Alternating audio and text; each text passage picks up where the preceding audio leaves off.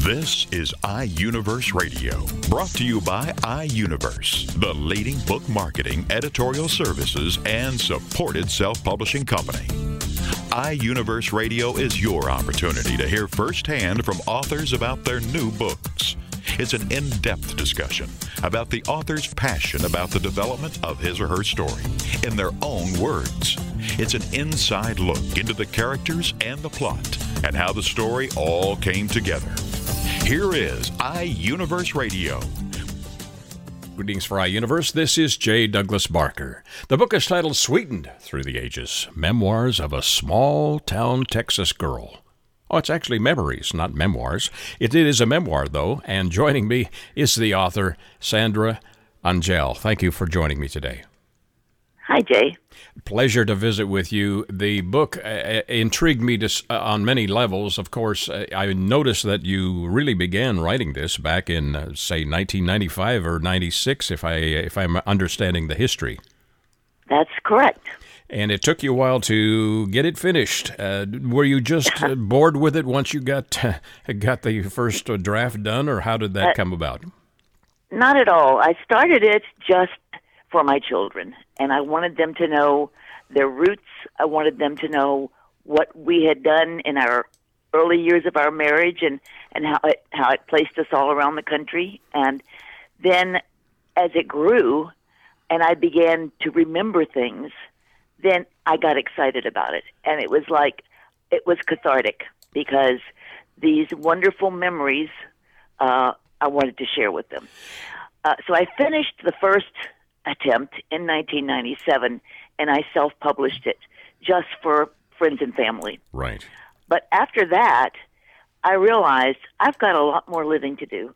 and so, and we've been a lot of places, and uh, I just wanted to share that with everybody that I knew. So that was that was the uh, impetus for the writing to to begin. What took me so long to finish it was the wrapping up uh, it seemed like something new happened every day that I wanted to include, but I had to I had to bring it to an end. Well, it's 300, that was that was the reason. 322 pages. You either have a spectacular memory, or you keep notes or a diary. What which of those is it that uh, allowed Actually, this? Actually, it's all three. Really, it's all three. But because my childhood was absolutely idyllic, um, I I could not have had a better family uh, better support group. It was just, it was wonderful.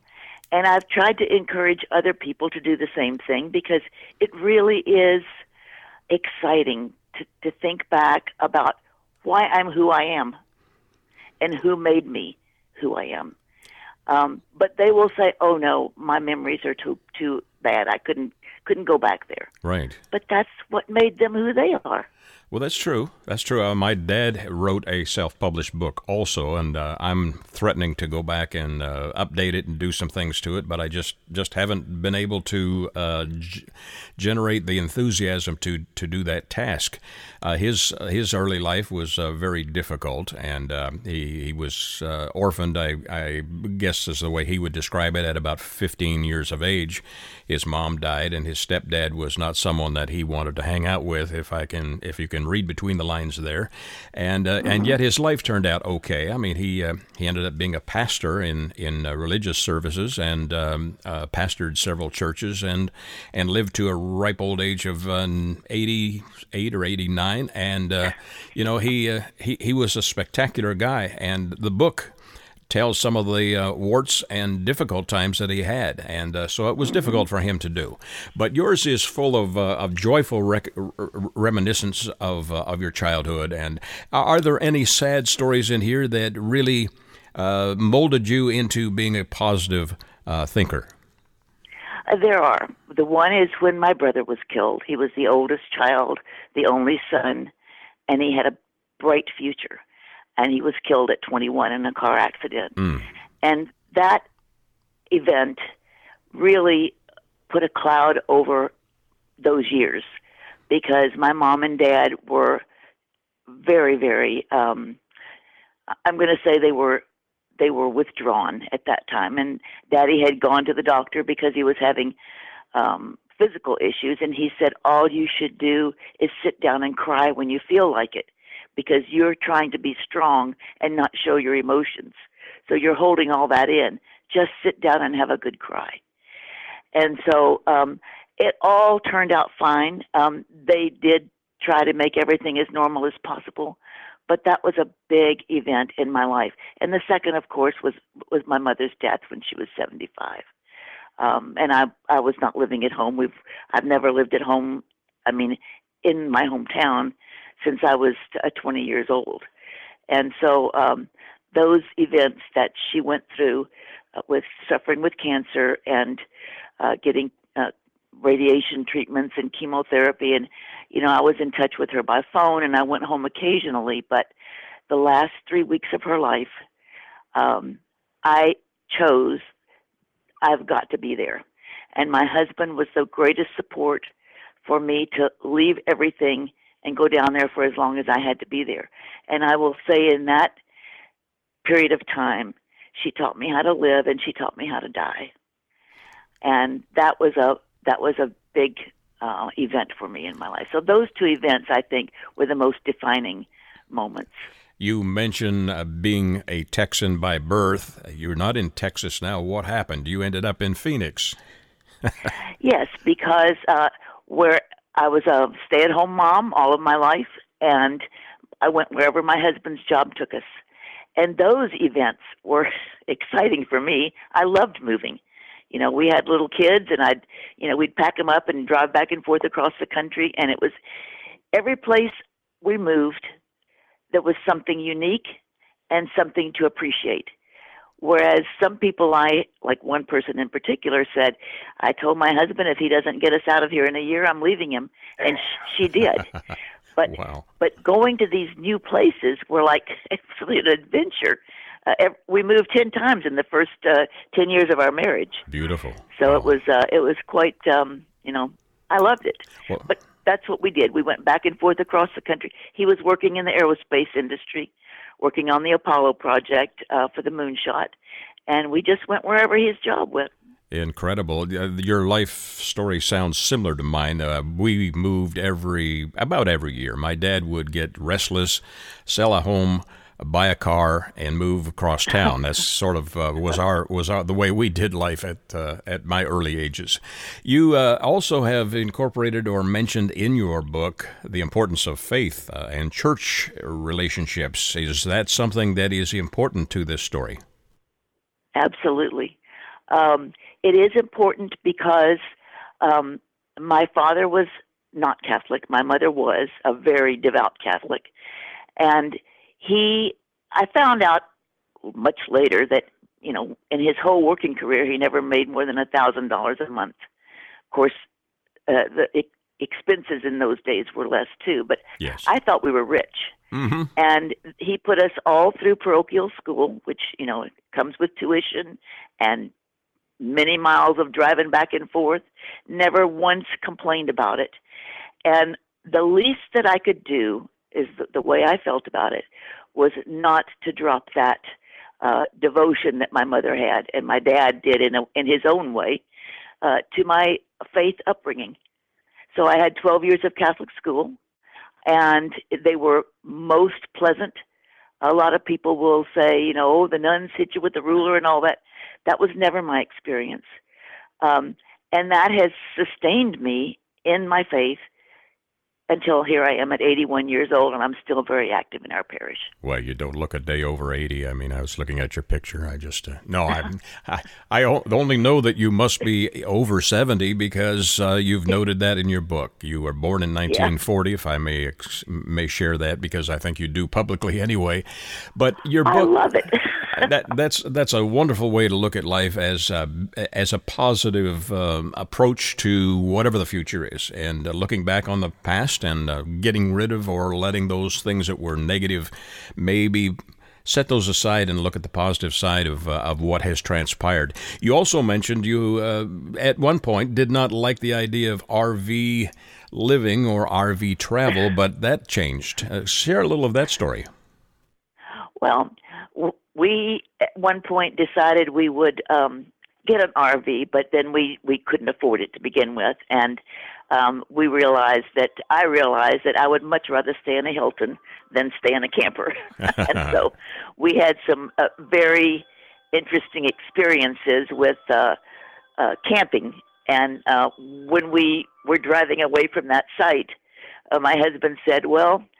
If I could figure out a way to get some sleep, I might not mind doing this again. that was our our one and only camping trip. Oh my! So yes, we're not campers. not camp. No, I, I kind of relate to that as well. I was uh, my my birth country is Canada.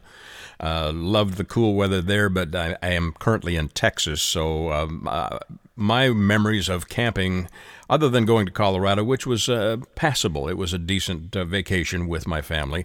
Uh, my wife and another of our friends uh, and four or five kids uh, decided to go camping at 103 degrees in the shade one summer, and uh, the place that we camped, the adjoining camp folks uh, decided to uh, enjoy some adult beverages in uh, which I guess is uh, acceptable and and, and was legal, but at two or three in the morning they started discharging weapons.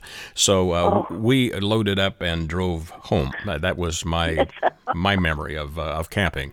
Now this this book, because it's your story, do you feel like it's going to be something that's relatable to uh, to the reader? I hope so, Jay. I don't know that it would be, but here's what I believe everybody has a story. It's just as simple as that. And if you can share your story and have other people think, well, yeah, you know, I, I remember that, and and yeah, I remember those days. I remember the '50s, the happy days. Uh, if you can do that and have them remember the good things in their life, uh, why not? Why not, indeed? And one of the author, one of the editors, excuse me, of your book, uh, made this comment that she was sorry that the story had uh, been completed. She wanted more. So there is uh, obviously some excitement, some humor, and some realism in your book that will engage the reader. What is the moral of your story? Is there one? It, when you get finished uh, looking at your life in retros- retrospect and uh, sharing it in print, what was the moral that you feel comes to the surface and the reader's going to take away from this? Um, I hope that people will look back and, and read that story and begin to think about their own experiences in life. I hope that that's what happens. People say, How can you remember all those things? Well, the little nuggets that, that I put in there are like photographs, like snapshots, or small videos, I'll say. I remember them like they were yesterday. And it, maybe that's just a trait that I've got. I don't know. But, uh, and people say, oh, you shouldn't live in the past. But you're not living in the past. You're living this life because of the past. That's the nugget that I'd like to share. And you're also celebrating the past, which uh, many of us exactly. sometimes want to walk away from but should embrace, right? Absolutely. The good and the bad. Absolutely. This is, a, again, a, a, uh, an easy read, and it does read like a novel in some regards. You do have a lot of photos you've included that are personal to you, but I think the reader will also find those charming and engaging as well. 322 pages, the title of which is Sweetened through the ages.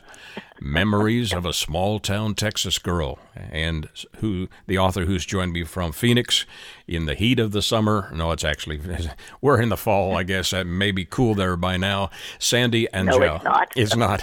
Sandy, where do no. my where do my listeners get a copy of this? Oh, you can get a copy on Amazon. You can get a copy through the publisher, which is iUniverse. Um, I believe also uh, you can order one through Barnes and Noble, but Amazon is a is a perfect way to get it, and it's also available in digital. Fantastic. And Angelle is spelled A N G E L L E, and the first name Sandy. And uh, Sandy, I am uh, grateful that you joined me today and shared your joy and excitement about your past and your present and your future. Because uh, is there Thank more you. to come? Are you thinking of writing a, a follow up book? You know, one of the things I was thinking of doing was writing a book that's just essays and calling it uh, Windows, just like Windows into my life. Beautiful. Uh, people do things that make me uh, make an impression on me.